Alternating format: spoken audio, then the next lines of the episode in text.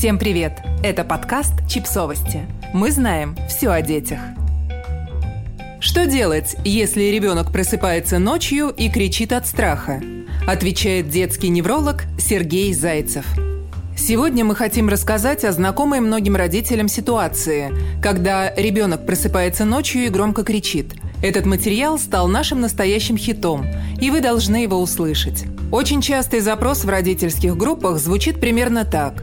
Мой ребенок начал вдруг просыпаться среди ночи с жуткими криками. Он как будто спит, но при этом ужасно кричит, успокоить его невозможно, и это очень пугает. Что это и как с этим справиться?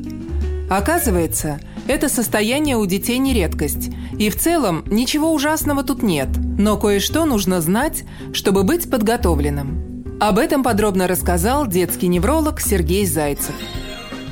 Приступы странного поведения ребенка связаны с внезапным, неадекватным пробуждением в несоответствующий период сонного цикла. Это очень распространенная и одновременно уникальная группа расстройств сна – парасомнии – которая наиболее часто пугает и расстраивает родителей. Вероятно, каждый человек встречался с ночными страхами или ночными ужасами. Приблизительно через 1-3 часа после засыпания ребенок внезапно поднимается и принимается ужасно орать истошным голосом.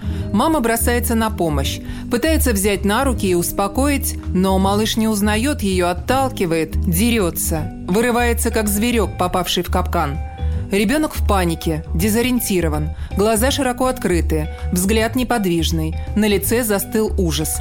Реакция на окружающих отсутствует. Он бьется и царапается, пытается вскочить с кровати и убежать. Может кричать «Уходи, не трогай меня!» или вопить беззвучно. Иногда малыш весь мокрый от пота, сердечко колотится часто-часто, дыхание учащенное. Такой образ действия ребенка легко объяснить. Просто в этот момент ему очень-очень страшно.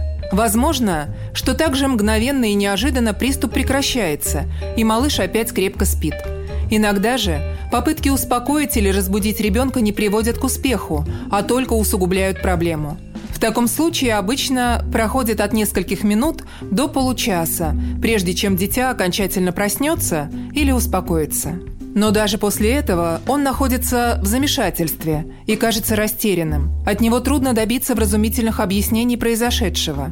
Разумеется, на следующий день не остается никаких четких воспоминаний о ночных событиях. Когда такое может случиться и с чем может быть связано? Наиболее часто ночные страхи появляются в возрастном периоде начала отказа малышей от дневного сна. В таком случае Продолжительное время дневного бодрствования и усталость приводят к значительным напряжениям и перегрузкам в системе регуляции ритмов сна. В связи с этим фаза медленного сна становится существенно более углубленной и усиленной, что может затруднять правильный адекватный переход в фазу поверхностного, быстрого сна. Ночные страхи неизменно взаимосвязаны с активацией определенных мозговых областей во время глубокого, медленного сна – Обычно в первую треть ночного цикла. Упрощенно такой механизм можно представить в виде рассогласования работы нервных центров, которое происходит во сне после накопления сильной усталости или информационных перегрузок, стрессов. При этом отдельные системы мозга, получив дневной сильный эмоциональный заряд, легко возбуждаются и дают команду на переход в поверхностный сон, зарождая сновидение. А другие – не восстановившись как следует после тяжелого трудового дня, полагают, что еще не пришла пора интенсивной работы и продолжают находиться в глубоком, крепком сне.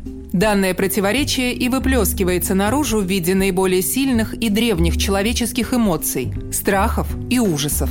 Ночные страхи достаточно часто встречаются от 2 до 8% всех детей – возникают, как правило, у впечатлительных детей в возрасте от 2 до 6 лет, в основном в период усталости, недостатка сна или стрессов.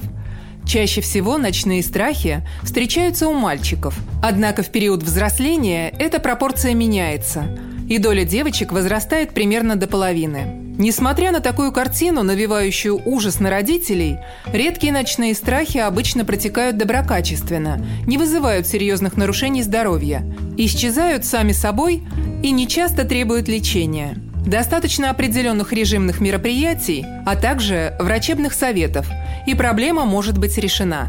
Однако это не значит, что даже при редких ночных страхах родители должны спокойно ожидать, когда ребенок перерастет, и ночные приступы закончатся самостоятельно. Поскольку сознание в момент такого приступа может быть выключено, только врач-невролог с помощью специальных методов исследования сможет распознать ночные эпилептические приступы, которые коварно прячутся под маской безобидных ночных страхов и нуждаются в обязательном серьезном лечении.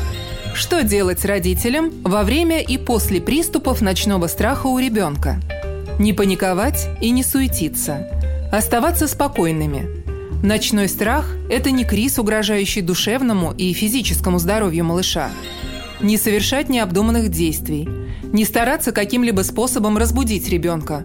Обычно достаточно просто дождаться окончания приступа. Конечно, это тяжело – ничего не делать, а только смотреть – нужно обладать железной выдержкой и спокойствием. Если ребенок находится в состоянии выраженного двигательного возбуждения, бьется и царапается, пытается вскочить и убежать, обеспечить физическую безопасность ребенка, мягко удерживая его на руках или на кровати. Если ребенок все-таки проснулся, ласково успокойте его, отвлеките, осторожно попробуйте выяснить, как он себя чувствует и что, может быть, помнит – на следующий день ни в коем случае не обсуждайте ночной приступ с ребенком или в его присутствии. Это может привести к формированию невротических реакций и появлению дневных страхов и тревог.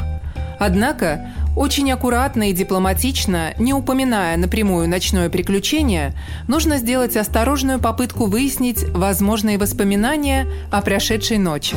Обязательно контролируйте режим отдыха и сна – Отдохнувший и выспавшийся ребенок имеет гораздо меньшую вероятность ночных страхов. Добиться этого можно по-разному.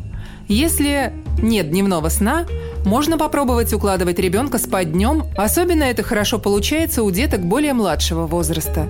Можно пытаться уложить спать вечером раньше обычного и или стремиться продлить сладкий утренний сон. Процесс засыпания желательно в одно и то же время – должен быть максимально приспособлен для релаксации и успокоения ребенка. Создайте определенную церемонию отхода ко сну. Рассказывание сказок, чтение книг, прослушивание музыки или звуков природы, шум дождя и ветра, морской прибой прекрасно помогает ребенку расслабиться и спокойно уснуть. Возьмите за правило обязательно разговаривать с ребенком перед сном и обсуждать события, произошедшие днем – если получится войти в доверие, нужно аккуратно подтолкнуть ребенка к детальному обсуждению своих страхов, волнений и тревоги за целый день. Таким образом, уничтожатся определенные составляющие, а иногда и все стрессовое напряжение, которое аккумулировалось за целый день бурной жизни, полной стрессов, ограничений и радостей. Организация процесса засыпания должна максимально обеспечить ребенку только положительные чувства и мысли. Превосходно выручает обычная радионяня. В таком случае ребенок будет абсолютно уверен, что родители всегда смогут услышать посторонние ночные шумы и прийти на помощь. Пространство обитания ребенка во сне – кроватка – должно быть предельно изолированным от раздражающих факторов – сильные шумы, яркий свет, излучение бытовых электроприборов и так далее. При частых ночных страхах иногда замечательно помогает раннее внеплановое пробуждение. Если мягко и нежно попытаться пробудить ребенка от сна приблизительно через 30-60 минут после засыпания и потом опять уложить его спать, это может кардинально изменить сонный цикл и сорвать коварные замыслы ночных страхов. Если ночные страхи повторяются и мешают жить, необходима консультация специалиста. Но родители должны всегда помнить, любые книжные рекомендации, даже самые умные, не являются истиной в последней инстанции и руководством к немедленным, бездумным действиям. Возможно, вашему ребенку подходят совсем другие советы. Анализируйте, размышляйте, слушайте свой внутренний голос. И, наконец, самое важное – психологический комфорт в семье и душевное спокойствие окружающих ребенка людей. Подписывайтесь на подкаст, ставьте лайки и оставляйте комментарии. Ссылки на источники в описании к подкасту. До встречи!